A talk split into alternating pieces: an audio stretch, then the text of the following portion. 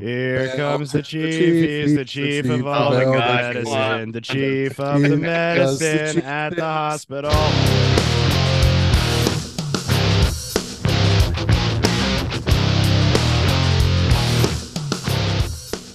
Hey, everybody, welcome back to the Overrun Podcast. My name is Ed Bowder. I'm Dan Schwester. Mike D. Filippo. Kevin Mazza. Jess Mastrocola. Caroline Schwester.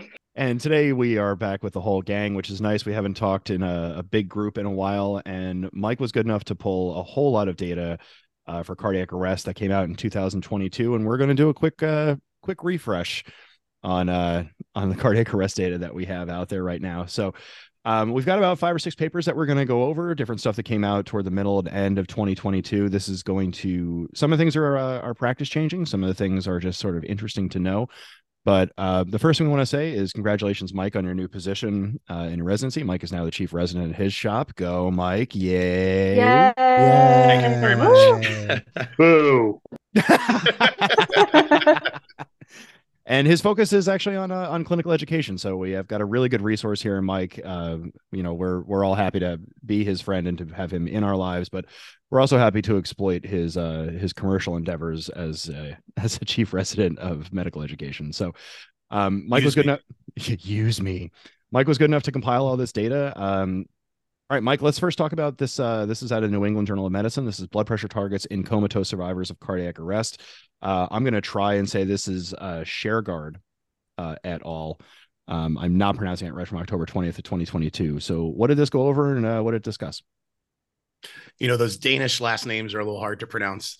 That's a Um, that's a K next to a J, so that's a no. How do I do this? Yeah. Great, great standard of living, terrible pronunciation. um, so this study was out of New England Journal of Medicine. Uh, the question was whether or not high or low blood pressure targets would be superior in preventing death or severe anoxic brain injury in the uh, post resuscitation uh, period for out of, out of hospital cardiac arrest survivors. Um, so what they did was they looked at the composite outcome of either death or hospital discharge with severe disability or coma within 90, 90 days and said, was there any decrease in these outcomes if we aimed for a higher blood pressure or a lower blood pressure? So what they did was instead of measuring systolic or diastolic, uh, most people do, and this is my practice, is aiming for a map. Um, so their low end of map was 63, the high end of a map was 77. And they said, is there any difference between these two? And they did find a difference, saying that patients who had a higher map were more likely to be comatose or dead at the 90 day period um, with, with post resuscitation care. So, what they did was look at what's called a hazard ratio. Um, so, the, the way to consider a hazard ratio is it's just the ratio of hazard rates that correspond to a condition uh, that's characterized by two different levels of treatment. So, to break that down simply, simply, um, let's say you're studying a drug, the treated population may die at twice the rate um, as the regular population if they received that drug. So the hazard ratio would be elevated in the patient population that died at twice the rate. So what they saw was for this that higher blood pressure goals after resuscitation led to a higher rate of death and comatose um, symptoms. Not necessarily led to, but was associated with. So you know the question is what's what's the impact for EMS and what does this mean for EMS professionals? Is it practice changing? Like am i going to go out there and you know aggressively reach for lower blood pressures? I would say no. You know the map range really wasn't that crazy. It was 63 versus 77 clinically most of us aim for a map of 60 to 65 in the post resuscitation period. And that's really to make sure that all your organs are perfused. That's the minimum map to perfuse all your vital organs is the 60 to 65 range. So i would say i would aggressively target a map of at least 60 to 65 um, but uh, you know, it just shows there's no benefit in targeting a higher higher map. So, and this goes to speak to the way that we resuscitate people, where for years now it's always been, you know, once you get them resuscitated, we're going to give them epi, we're going to give them fluid, we're going to do all that kind of stuff. And it, it, taking a moment to actually think about physiolo- physiology, that's the word that I'm going to use because I went to college. um, taking a moment to think about how physiology works when you're considering how maps work and everything like that, it's possible that just adding too much pressure to the vessels allow them to not actually work the way that they're supposed to. So eh, eh, eh, I, I agree that it's not necessarily practice changing, but we've talked a lot about the show about sometimes the best way to resuscitate someone is to don't just do something and stand there. And this might be one of those things that contributes to it. So once we get a ROSC back in the patient, when we're adding extra pressors and things like that, we might actually be doing more long term damage than short term damage, which is something I'm not sure that we consider enough in EMS because we tend to be focused more on the 25 minutes I'm with that patient. So, it, well, you, I know you mentioned it's not practice changing, but is that something that we should consider pre hospitally about how much fluid or pressors we're giving post arrest? I, th- I think EMS is a little bit of a, a, weird scenario in the sense that you're you're really there in in the very acute or peri resuscitation period, and you know while, while what you said is correct, you know EMS we're not necessarily always you know so forward minded to look you know how the patient's going to do a week or two weeks from now or 90 days from now. You know it's really can I just get this person stable from where I am to the emergency department or definitive care you know, I would say for for those of us that have a little bit of a longer transport time, or for those of our listeners who do critical care transfer, you know, I would say this probably is a little more relevant to that. Um, you know, if you're working in a more suburban or rural system where your post resuscitation transport may be, you know, 30 minutes, an hour plus, or you're flying these people out, then yes, I would say this is a little more appropriate. You know, when it comes to what you're working on in a post resuscitation period, you really need to target it to patient specific.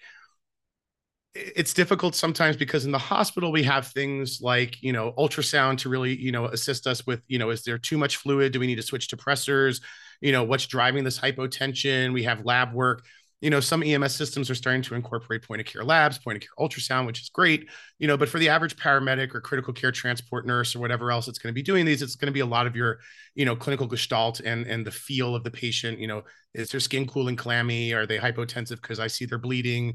Or they urinated all over themselves? Or they had insensible losses? So to answer your question in short, you know, I would still aim to target a map of 65. So, you know, we've all been in cardiac arrest where the post blood pressure is 240 over 170 for like 10 minutes because we gave 9 million EPIs. You know, those are patients I would stop the fluid. I wouldn't aggressively resuscitate that blood pressure or them. You know, they're clearly vasoconstricted or something, and then just do very close serial monitoring of your blood pressures every you know my for a post resuscitation i'm doing blood pressures every two and a half minutes at least or throwing in an a line and getting continuous blood pressure reading you know which is you know some systems don't have a lines. Most systems i would say don't have a lines pre-hospitally. Um, but you know that I would I would sort of what i say trust your clinical gestalt. Look at it look at the patient. Are they clamped down because I gave them 9 million epis? Are they hypertensive because they had you know an intracerebral injury that caused them to go into cardiac arrest? You know what's causing this hypertension? Is there anything i can do to treat it I would say we don't necessarily treat the hypertension aggressively. I would be more focused on making sure they don't become hypotensive and maintaining that systolic or maintaining that map of 60 to 60. And Kevin and Jess, do you think that this is something that affects the the transport side, or is it, is this something that you would kind of look at, or are we still just looking at general maps for flight and transfer? 100%. Um, so we do try to do targeted mapping, particularly in our post-resuscitative and stroke patients. Um, we kind of have uh, some kind of loose guidelines. 65 is our target for a lot of post resuscitation people, um, based off what we know for current literature.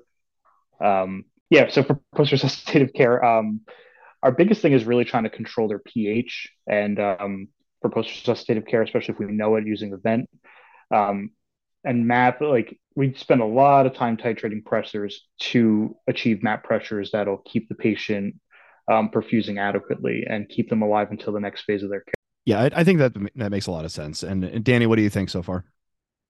I, I think it's hard. Um, you know, if you're an EMT or paramedic with a short transport time, you know, we know that the map is systolic times plus two times the diastolic divide by three, or look at the little number on the monitor on your NIBP and it's going to tell you. The problem is, I think with with the short term transports, a lot of our NIBPs are inaccurate. Um, it would be much better to have, like Mike said, have an A line. Um, but if you can do it, um, if you can keep them at a map of 60, 65, and just keep that number in your mind, that that's the minimum perfusion we need for body's organs, for the kidneys, the liver. Um, I think you're going to be doing well for your patient. Um, I don't know over the short term that this is a huge practice changer for me with my transport times, other than that, I'm going to shoot for, I usually shoot for a map of 60, 65. So that occasional low blood pressure doesn't, doesn't freak me out too much. Um, but if it's overtly high, I want to kind of not over resuscitate. Yeah, and then to add to your point, I mean, it, when you have something like a, a, monitor available to you that does calculate a map, you know, it's easy to remember like 35 to 45 for CO2. You can just add 65 for the map. So in in an arrest, you're looking for 35, 45, 65, right? I would so, I would also like to remind people too, if you're using, uh, you know, most projects are using a LIFEPAK or Zoll or whatever else. So the actual systolic and diastolic you get on the monitor is not true. It's proprietary software that calculates a systolic and diastolic based off the map. So the map is actually the most accurate piece of data you're going to get from a blood pressure machine on these Zolls or like. And again, until we actually get into a point where EMS can start floating art lines in the field, we're not going to have the most accurate data. Um, I, I'm I'm certain in the next 10 or 15 years we're going to see medics start floating art lines, but we're not quite there yet. Um, and just just to touch on this, this study had a, an N of 789 patients, so it's a fair amount of uh, of subjects they had for this. Um, and I, I do think that that's pretty interesting that, you know, we want to try and keep the map lower than we may have anticipated earlier. Uh, and again, all this stuff is going to be listed in the show notes. So this next one, uh, we've talked about blood products a lot and hemorrhage uh, during this show. And this uh, this RePHILL trial came out. This is in April of last year. This came out in the Lancet. And uh, this conversation was mostly about uh, resuscitating with blood products in patients who had trauma, hemorrhagic shock, and received pre-hospital care. It was a multi-center study um, fairly well done. No real uh, methodological complaints that I have here. Um, they assigned 432 patients for the study. So again, a fair amount of uh, a fair amount that was recruited for the study. So, Mike, what do we think about blood for trauma? So, blood for trauma. I mean, obviously, if they're bleeding, they need blood. Uh, you know, there there's two things trauma patients need. It's blood and a surgeon. If if they're really sick, they don't even need an ER. Um, you know, they just need to get to a trauma center and into the OR as fast as possible. Um, you know, so so this study in particular, it's the RePHILL study out of out of the United Kingdom, multi-center RCT. It compared blood and plasma versus normal saline in outcomes of trauma patients. You know, so a couple things. It was stopped early due to COVID. Um, you know, the the enrollment period was during then, so you know a lot of studies that are coming out now were kind of affected by then, or these longitudinal RCTs. The other thing that I thought was a little strange is I, I, think our demographic here in the United States is very different than that in the United Kingdom as far as what sort of trauma patients we see. You know, I, I think they only had like 4% or less were penetrating traumas related to gunshot wounds, for example. Whereas, you know, that's probably the majority of trauma some of us see on a, on a shift. Um, additionally, their transport times are not grossly consistent with the United States. Um, their average time from scene to transport was less than thir- or scene to hospital was less than 30 minutes. Um, to randomization, or rather from randomization, not necessarily scene to hospital, was 30 minutes. Whereas for us, a majority of EMS systems outside of urban centers are like 30 to 60 minutes, or you're flying these patients, and their total time from first EMS contact to definitive care is at least 45 minutes to an hour. So you know, I don't really think this study is necessarily applicable to all US systems. I think this would be applicable to urban systems in the United States where your transport time is five, 10 minutes. You scoop and swoop, you get them to the trauma center and they're in definitive care right away. You know, those are patients that I think the literature still needs to bear out. Is it worthwhile giving them blood early? My my gut feeling is probably yes. You know, these patients just need volume resuscitation in in in whole blood. They don't need crystalloid, they don't need pressors, they need blood and they need you to stop the bleeding. You know, I, I think we need to look at, you know, data that's been collected in the United States where I do think blood is a worthwhile thing for EMS units to start carrying, especially for a majority of our patients who are prolonged scene time or prolonged transport time, which is a majority of our patients in the United and it, certainly so we've talked about you know using blood products and, and things like that previously but it, it's another example to kind of add to the available evidence that when you have someone who their problem is they used to have x amount of blood in their body one thing led to another and now the amount of blood they have in their body is y you have to replenish that blood. It, it's it's a very kind of simple equation i think that we've sort of ignored uh, for the past 40 years or so. Um, and it's something i think that we kind of do in ems is we find like the new bright shiny fancy toy and eh, you know when we see that it's like oh well what if i give pack cells? I could give you know cryo i could give platelets i could give whatever. And it, it feels like we've been kind of fractionating these blood products trying to find the magic eh, sort of like the magic product to give. But it, it comes down to you lost blood you need blood. Um, I, i'm not convinced that we've done a very good job in ems of recognizing surgical injuries where you know we have this patient they're they have this injury and the the treatment for them is you know we've we've talked about hot lights and cold steel before where eh, you know the this is the actual like definitive treatment this patient needs. Um i'm, I'm not quite sure as a culture why we're resistant to that. Danny you might want to touch on that. Um it, wh- why are we resistant to to whole blood in the field given this fair amount of data we have think the resistance to whole blood is basically a logistical thing and a traditional thing. Uh, we've been using one to one to one therapy for a while, and it's kind of become standard of care. But if you look at packed red cells compared to whole blood, it, it doesn't measure up as well. Um, your hematic, your uh, hemoglobin is lower. Uh, the amount of platelets carried is much less than a than a unit of whole blood um, that's the thing that got me with this study is that you know is P are PRBCs and plasma the best fluid? It's probably not the best fluid. The best fluid is whole blood. Um, is that going to make a difference in in in my care in the field? No, they got to go to the trauma bank.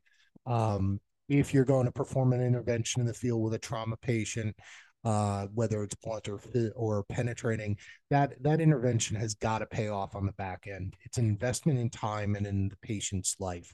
And if you're not going to, you know, everybody wants to go in there with two lines and all the happy cool stuff but you know what the reality is if it's not going to provide a back something on the back end for the patient we shouldn't be doing it on trauma um, that being said i think whole blood is probably the the future um, once we start figuring out how to store it better, how to rotate it better, and the blood banks start getting used to carrying it, um, I think you're going to see it become back as it historically was as the preeminent fluid. So if, if we're just to implement these types of policies where we're putting whole blood out into the field, and Caroline, I want to kind of get your feedback on this. Do we think that aside from the introduction, right? So we have hospitals that have agreed on blood banks, um, you know, recycling blood and getting them out like that. I, I want to ask Caroline, what do you think we can do as as either medics or as hospital systems to prepare BLS for there to be blood hung in the field? Do you think that there's is there an educational process we should put them through? Should we educate them why we're putting blood out? Because I, I tend to think that if I'm if I'm bringing an EMT a bag of blood, that's going to be a very high stress situation during that call. Yeah, definitely. Um, especially for like a lot of new EMTs and people like who haven't seen it done in the field or haven't even heard about it done in the field. Just I think like an educational aspect would help. Being the medic, just communicating like why that blood is being like useful and like just communicating like on the call or after the call, like why you did what you did really helps um EMTs in the field like understand like more and it helps us learn. And uh, Jess, you've worked uh, in an environment where you've been able to transport people that are that have whole blood hanging.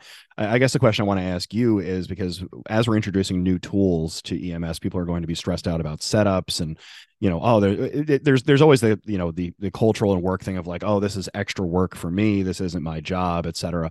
I, I wonder if you can explain the process of actually setting up a whole blood drip, and is it fairly labor intensive or is it fairly easy?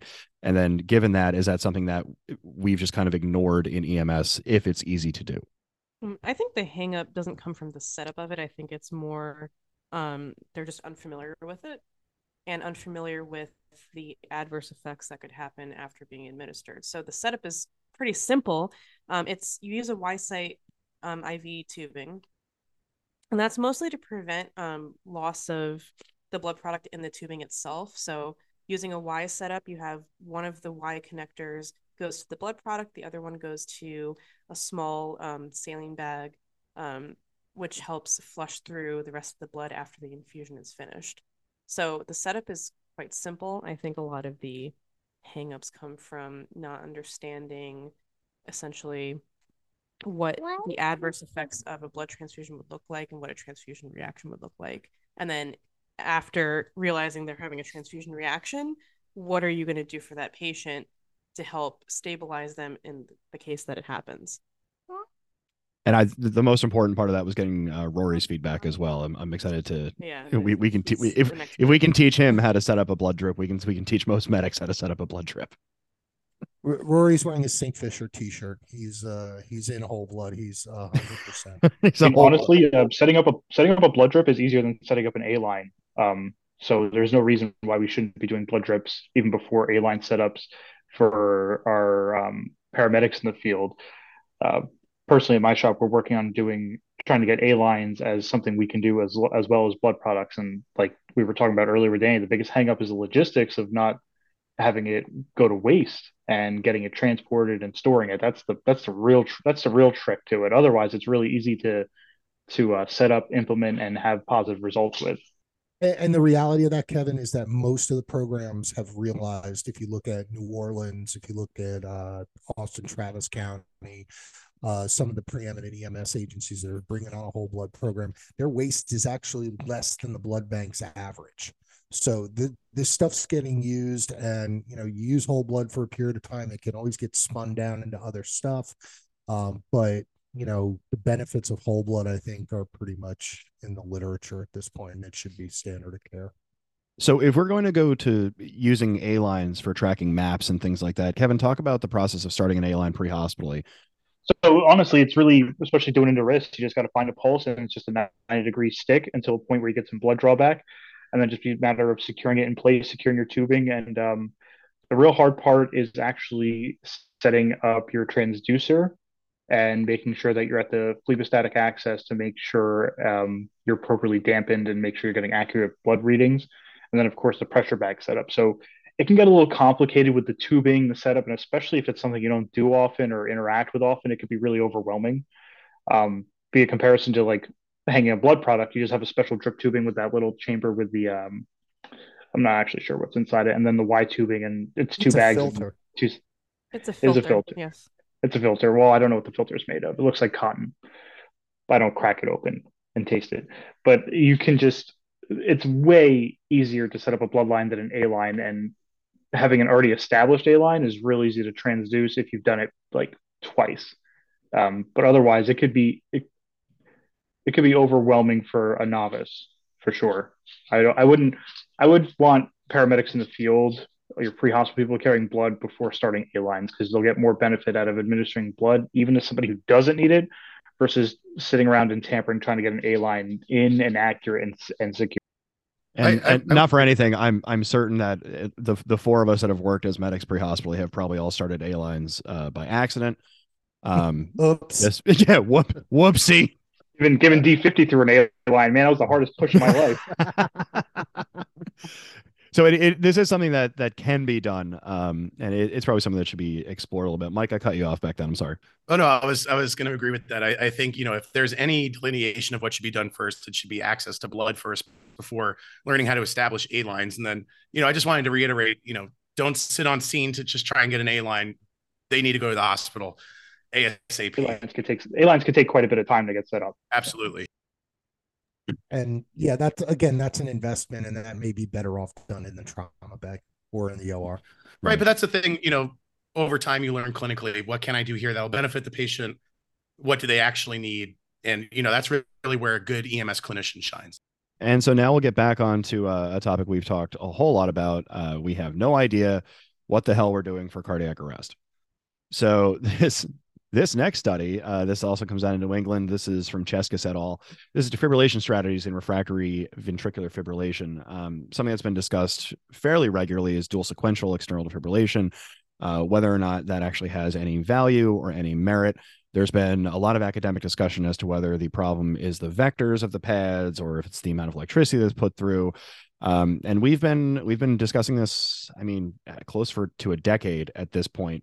Um, it- DSEDs are certainly something that uh, that I've tried. I'm pretty sure we've all tried it at least one point. Um, and this also kind of contributed to the hands-on defibrillation debate that happened a bunch of years ago. Uh, so, Mike, what uh, what have we learned about dual sequential external defibrillation, uh, and how can we actually make people with VFib better? I love this study, but I think part of the reason I love this study is because I love refractory VFib. If there's one thing I'm going to nerd out about, and I can talk about for hours and hours, and it's hours, refractory VFib. I just think it is such an interesting patient population. It's and dude, I, it's I such a good thing that you're married time- because I, I'm just imagining like your hinge profile just being like I geek out on sci-fi and coffee and refractory ventricular fibrillation. I Come get enjoy discussions about Reese's products, amiodarone, stellate ganglion blocks, and dual sequential defibrillation. Honestly, Um, if, if Michael and I both were married, we'd probably wind up together as a couple. Honestly, Absolutely. um, you know, so so this study is Yes, you know it's true. this study is called Defibrillation Strategies for Refractory VFib out of New England Journal, November of 2022. Very, very recent study. You know, it asked the question for shock refractory VFib, which is a common occurrence for out of hospital cardiac arrest. Does dual sequential defib versus vector changing defib versus standard defibrillation change or improve outcomes in refractory VFib? So their primary outcome they measured was survival to hospital discharge. Secondary outcomes they measured termination of the VFib, ROSC, and good neurological outcome at discharge. So what they did was do a cluster randomized control trial without getting too much into the nerdy dirty of you know statistics that just meant instead of individualizing who would get randomized they randomized it by clusters so for example you know you have medics one through three working for the day medic one would do dual sequential medic two would do vector changing medic three would do regular defib. So they enrolled 405 patients which is pretty decent for an rct especially an ems rct one third received the standard defib one third the dual sequential and one third the vector changing. And they found out that survival was more common in both the dual sequential and the vector changing than standard, but dual sequential was associated with the higher good neurologic outcome. So, you know, were there any weaknesses in the study? You know, if you really had to point to one, it would be lack of blinding. Sometimes that can influence care, meaning if you were the medic unit assigned to the dual sequential and you had a patient in refractory VFib, you, you can't tell me you're going to treat that patient a little different than if you were doing regular defib. You're going to be going, you know, floor to the. I wanted to say balls to the wall. I'll say balls to the wall. Fine. And You're going to go balls to the wall. no, what? No, what were you going to? What were you going to say? Because you started saying floor. That's what. That's where I wanted. Pedal, pedal to the metal. But pedal, I was having no, no, a, no, a no. You said floor. I want to know what we're doing. Well, I know floor. I said floor. I was thinking pedal to the metal. Balls to the floor. Balls, balls to the floor. Yeah, you're, going, you're going full balls to the floor you, you know so uh. so that's that's really where lack of blinding can come in you you, you work a little harder because you want your intervention to work right so you know that could be one element of bias in this study but do i think it invalidates the data? I don't. I think this is a great study for ems i do i think this is practice changing? For me no because i've been doing this shit the last six years that i've been having any anybody with refractory beef all y'all need to but catch up. if you're not doing it do it. It makes sense. Think about it. If you're not getting if you're not getting VFib done away with with regular defibrillation, throw a second set of pads on. You do your anterior posterior, you do your anterior anterior. Not only do you get your dual sequential, you get your vector change of the of the energy you're delivering, and you know it just works. I I I can only think of one case, and this was literally six weeks ago, where I had a refractory VFib, and the only thing that worked was getting them started on ECMO. So if if if you're not having this in your practice, you need to implement it right now. I think of any study we're going to discuss today, this is probably the most important one to walk away from and say, this is my practice changing study. I'm going to dual sequential these patients. For those of us that have been at MICN for like negative five seconds, can you go through how you would actually do the procedure? Sure. So I'll even just, just go just through my quick, algorithm Mike, for real quick, Mike, while we're on it. Um, uh, while we're dovetail while we're talking about that dovetail to when we have uh, BLS on scene with an AED, and then we show up with our our physio or whatever we have. Sure. Yeah. I mean, I was just going to go through my regular algorithm for refractory VFib. So, you know, the question is, when do you consider something refractory VFib? I consider something refractory VFib after three interventions to try to get rid of that VFib, whether that is BLS prior to arrival or bystanders that defibrillated with an AED or that is my defibrillation, medication intervention, and nothing's working. So, when do I throw the second set of pads on and how do I go about doing that? So, in my shop in the ED, we do anterior posterior pad placement for baseline for any patient that requires pad placement. And statistically, it's shown to be the best for a lot of different things. So, I would recommend if you're at a system that does anterior anterior, start switching to anterior posterior if you can one pad in the center of the chest or a little left lateral to actually get over the major part of the myocardium, and then immediately in the posterior area, usually infrascapularly on the left side. So that's first set pad, placement. Second pad placement would be anterior anterior. So right anterior chest wall above the nipple line, left anterior chest wall, right below almost where that second pad is, because really you want to get that pad underneath the, the base of the heart or the apex of the heart. So you want that pad to really sit to make sure that vector is going to go through atria to ventricle and really get that area of concern. So to do the dual sequential defibrillation, ideally you would need two advanced monitors. So not two AEDs, but two either a LifePak or a Zoll or whatever sort of commercial product you use. And I think it's beneficial to have one person doing just the defibs. So in EMS, sometimes we're a little, you know, cut short by how many staff we have available. Sometimes it could just be you and one other provider, a family member, whatever. It doesn't take a lot of energy to learn how to press two buttons. So I would say I've had family members, and Kevin can attest to this, record for us while we're doing an RSI, write down what time we're giving this medication, just put the time down so things are accurate and we know what we gave. You could teach a family member or a bystander to press two buttons. Get that person dedicated on the defib pad. Make sure you clear your patient, announce your defibbing, continue CPR up until the moment you're defibbing, defib, and then go immediately right back into CPR. The only caveat is unless your patient starts smacking you because they woke up out of whatever ventricular dysrhythmia Yeah, they're if in. they're awake, stop doing compressions. That you, you did you'd be it. You- surprised. You, did the thing. Ow, quit So it. Ow, so- quit it. now now that we've entered into this refractory VFib scenario, what is the next thing I do? So dual sequential is not the end of the story, right? So make sure you have your antiarrhythmic on board. Did they get the amiodarone or the lidocaine or whatever it is that your system uses? Did they get the second dose of it? Did they get an effective dose of it? Are there other things that are affecting the ability of that medicine to be appropriately transmitted in the blood? You know, one thing we talk about and Kevin brought up earlier is the pH. Are they extremely acidotic that the amiodarone or the lidocaine's dissociating in their blood because it's just not being delivered? You need to fix that. Do they need bicarb?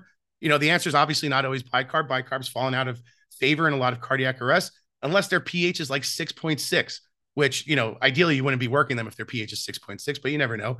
Some, you know, really bad dialysis patients or metabolic acidosis can cause like sudden cardiac arrest, whatever.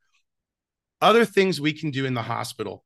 And this would be the only time I would advocate for you to actually transport a patient in cardiac arrest if you really do have a refractory VFib patient and you have dual sequentialed and you've given all of the available pharmacology you can pre-hospital, bring that patient to the hospital because there are things we can do in the hospital to really help those. One, stellate ganglion block. So you have huge sympathetic nerve fibers that run on the anterior portion of your cervical spine. We insert a needle, we inject anesthetic in there, lidocaine to block it. It works. What other stuff do we do? ECMO. Does every place have pre-hospital ECMO? No, not yet, but hospitals do. This would be a case if you're working in an urban area and you're between five hospitals. Three of them may be a community, one's an academic, one's a huge quaternary academic, and you know that quaternary academic does ECPR or ECMO CPR. Divert to that hospital. Bring them to the hospital that can do CPR. This uh, ECMO CPR. This is one of the key indications for VA ECMO is refractory VFib. So just to sort of summarize, I know I've been word vomiting a lot of things if you have a patient in refractory VFib, I consider it refractory VFib after three interventions and they're still in VFib, whether or not that's three defibs by anybody, including bystanders or EMTs, or defib plus pharmacologic intervention. Next step, once you hit, once I've identified I am in refractory VFib, dual sequential, throw the pads on. Ideal initial pad placement should be anterior posterior, secondary placement anterior anterior, making sure that that that that left lateral one is really on the base of the heart. Try to imagine physiologically where that heart is going to be in the chest. It's not the center of the chest. It's left lateral, generally infranipulary, infranipulary line, inframammary. That is no, no, no, Um, no. Infranipulary is the word now. We're we're sticking new- with it's new Yeah, word. new new medical term. Infranipulary.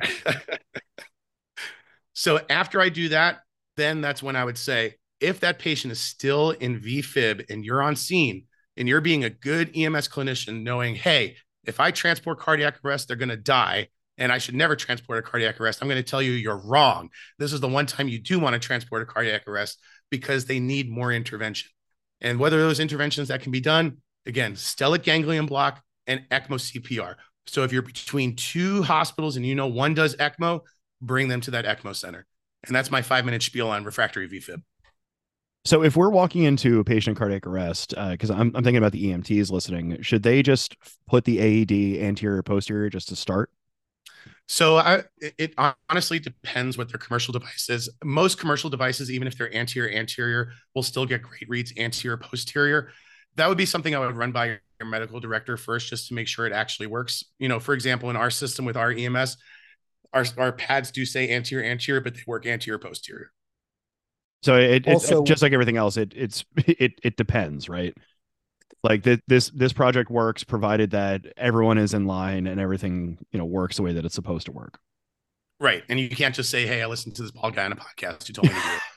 Yeah. Secondary mike also about transporting an active cardiac arrest. Um, we know that cpr quality goes down in a moving ambulance so bad. Would you have any reservations about somebody without an automatic cpr device transporting a refractory vfib or is it just this is their only shot. You just got to take.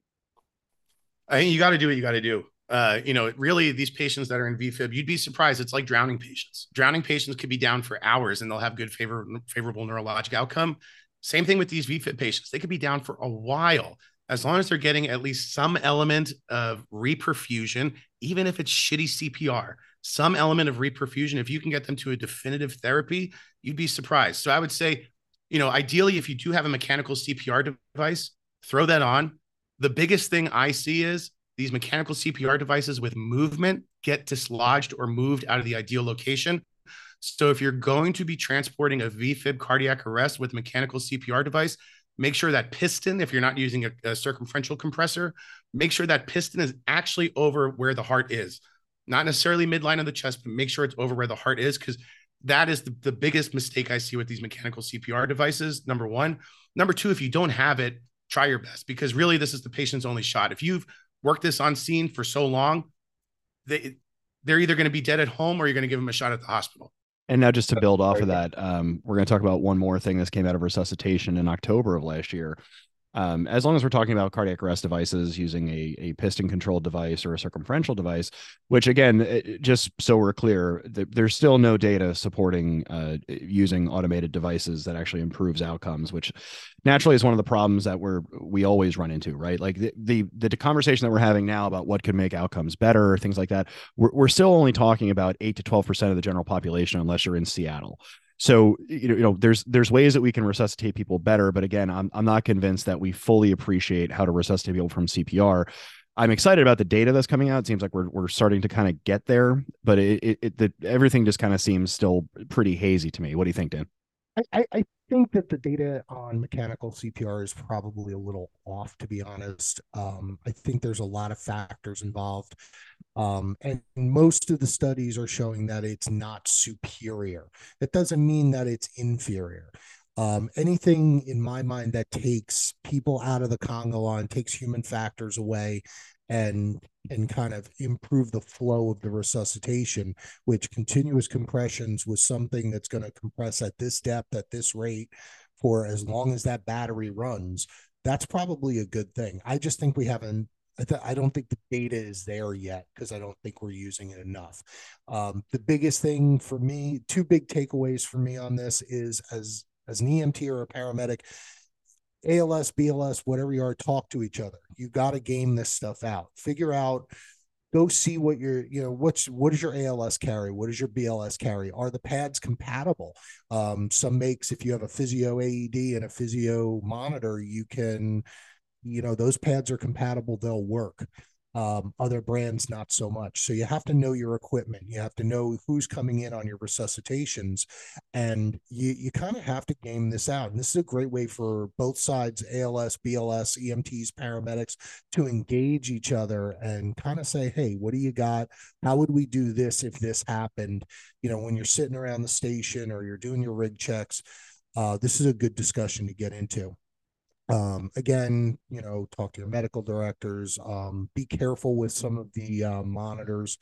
Um, this is something you might want to engage your clinical department with because some of these monitors are not warranted for double sequential defibrillation. Um, some manufacturers have not recommended its use. Um, this is something where you engage your clinical department, but um, it's definitely, I think, this is this is promising stuff and i think this is the future of resuscitation science and i think we're going to get there. And certainly don't do anything just because we told you to. Uh, all of these studies will be listed in the show notes. Uh, these are just kind of better ideas because uh, as i said we have no idea what we're doing for cardiac arrest and uh, the entire purpose of this endeavor is to try and make people do better. So uh, on the same tip of how we have no idea what we're doing in cardiac arrest uh, again, let's go back to resuscitation October 2022. This is coming from uh, out of Dr. Moore out of Hennepin County. And a bunch of the Eagles the EMS Eagles, uh, our our friends in Texas and Florida. Uh, this is head and thorax elevation during cardiopulmonary resuscitation using circulatory adjuncts is associated with improved survival. So what they looked at here is there are commercially available devices that will do commercial CPR with a, a again a Lucas or um, uh, an auto pulse, a, a piston driven device or a circumferential device because we don't advertise for either Lucas or for auto pulse. Um, but uh, essentially, there's a commercial device that's been developed that allows people to be slanted at about 30 degrees when compressions are being done. So, Mike, talk to us about this. We'll talk about this for a bit, and then uh, we'll get out of here. Yeah. So, I mean, the, the primary question of this study was Does using a heads up device as part of a CPR bundle improve survival outcomes in out of hospital cardiac arrest? So, you know, I actually like that term CPR bundle. I, I, think it's a good thing to kind of approach a cardiac arrest from. And, and what was the definition of a bundle in this study? It was both an impedance threshold device and a mechanical CPR device. You know, so these impedance threshold devices make sure you're actually getting good, adequate chest recoil to allow cardiac refill during, you know, CPR as opposed to just like continuous compressions. Um, plus, you know, the mechanical device, which we just had a huge discussion about, versus conventional CPR with or without the impedance threshold device. So the primary outcome that was looked at in this study was survival to hospital discharge. Secondary outcomes were ROSC and favorable neurological outcome. They included 227 patients, again, which is a pretty good number for an EMS study. 7% were witnessed by EMS. These are cardiac arrests. 43% were witnessed by bystanders and received bystander CPR, which I think, if you're looking at limitations to this study, I think that's actually a pretty interesting number. I mean, how many times do we actually get cardiac arrest that get bystander CPR? Really, not that often. I can. Uh, and that's a that's know, a whole other thing that we have to that we have to right, address. Exactly. It's a social so, cultural thing. You know, the study did find that uh, you know there was increased survival with the use of the heads up CPR. The significant limitations of the study, it was a funded study. So this study was directly funded by the company that made this heads up CPR device. Um, so, you know, that's one thing to consider. Doesn't negate the data, no, but are there certain biases that are introduced? Yeah. You're funding a study, you want your product to work, right? So, you know, does this co does this coincide with data we've seen in animal studies? Yes. You know, so there was another another study that was done in 2022, heads up CPR in pig models, and it showed increased ROSC in those models. So, you know, it is analogous to those studies. My interpretation for EMS, I still think this is an area of active research I don't elevate the head of the bed still in my CPR cases. I, th- I think this is really something that's on the cutting, cutting edge of cardiac arrest research. And I think we just need to wait for the literature to come out still. Uh, Here's what gets me about this study, and this is what I what worries me is this is a bundle of care. Okay. So we don't know what's actually improving the care here. Is it the impedance threshold device, which is going to maximize cardiac refill and negative pressure in the chest? Uh, was it the heads up thing that promoted the survival, the benefit? We don't know. I don't know that this study is. I don't know that bundle studies are going to work as effectively as just one thing. Yeah, um, I, I agree with that. And I think the other interesting thing to pull away from the study is there really wasn't any change in neurologic outcome. So, you know, a lot of the reason and the rationale, I think it was Dr. Lurie that came up with the initial heads up CPR idea um, was, you know, cerebral perfusion really isn't that great with supine CPR, and, and in animal studies shown to be better with heads up CPR. So, you know, it stand to reason that if you're going to be doing heads up CPR, you should have some impact on neurologic outcome. Granted, this was a relatively small study for something like that. Um, and their primary outcome wasn't neurologic outcome, it was ROSC. So I would be more interested in, in looking forward to future studies that really show is there a change in neurologic outcome with heads up CPR, which honestly is really what we do care about in CPR studies in general, right? I mean, I think we've all seen people get ROSC on a rock, right? You know, this person's been down forever. Someone's just doing really good CPR. You've loaded them with a ton of, of vasopressors, right? Your epi, whatever. I else. gave Bretylium. I got a I got a pulse back. no, but that's what I'm saying. So we've all seen those scenarios. But you know, the question now, I think resuscitation science has gotten to a point. It's not really a question of can we get ROSC? I think a majority of the time in the right scenario, we can get ROSC. It's can we get a good, favorable neurologic outcome? Can this dead person go back to being the way they were before they died? And that's really the question for these sorts of heads up devices. does this impact neurologic outcome? And I think that's what the future of these studies is really going to take on because these preliminary studies are showing doesn't have any impact on ROSC. It may, it may not. It seems to. Great. So we've established that baseline. It doesn't make ROSC worse. So now the real question is is it going to impact neurologic outcome? That's what I'm excited to see. And that's what I think we should be looking forward to as EMS clinicians over the next couple of years as these studies and uh, certainly with looking like getting a ROSC back in a patient, that is something that, you know, it's the first thing that has to happen. But I've always kind of likened it to when you turn on a computer where the hard drive has crashed, right? You, you like if, if I have, like I, I work on a Mac, if I turn on my computer and it comes up with just a question mark, yes, my computer turns on, but I can't do the things that I'm trying to do with the computer. Similar with a, with, you know, a, a desktop or a, you know Windows PC, you get that blue screen of death. So I feel like that's a. It, it, I've always used that kind of as a decent analogy, where it's like, yeah, the computer can turn on, but it's not supposed to do the computing things that it's supposed to do.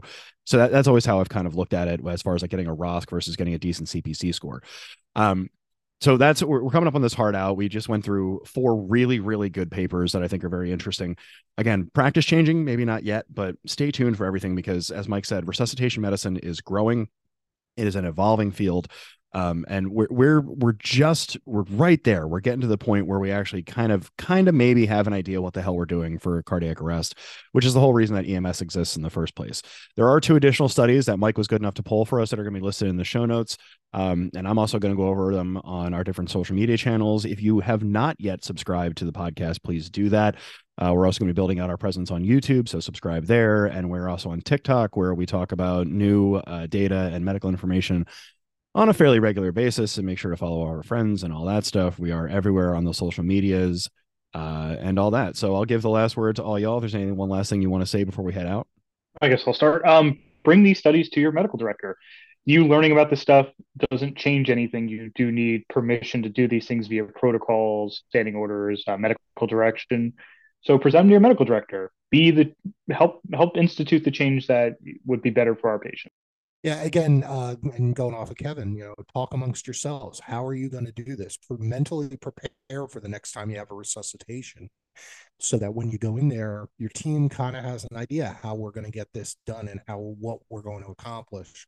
Um, know the capabilities of your resources you know if you're a, a, tiered system what do your paramedics bring to the table? If you're a, you know a one-on-one system you know how are you going to divide up the labor? Um fly car same thing but you know there's mo- there's tons of different ways to to slice this pizza and uh you know just uh talk it out. It's a good way to build camaraderie and uh, build collegiality by the time you're thinking about refractory VFib, it may be too late. So I would encourage you next time you have a VFib arrest to at least just put it somewhere in the forefront of your mind that this situation could develop into a refractory VFib. And if you have extra hands, start getting the stuff ready before you actually need it. If you're an ALS team that works with two ALS providers and you have a BLS engine there with you, ask one of those wonderful burly super strong firefighters to grab the second LIFEPAK and to get the stuff set up just in case you need to use it.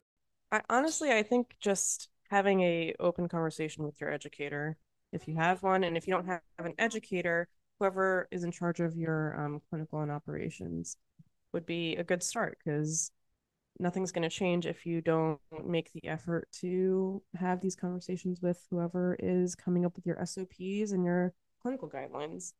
So um that's that's really all I can say because I've had lots of really great discussions with my clinical um educators in both hospital and in EMS and those discussions when you have a good clinical guidance are usually taken um, with a lot of enthusiasm. So we've had a lot of SOP changes just based on conversations. I think like what everyone else said, I think communication is a really big part of uh cardiac arrest care. So just open like like an open dialogue like with medical directors, like the closed loop communication like with your team um while working a cardiac arrest. Communication is so important.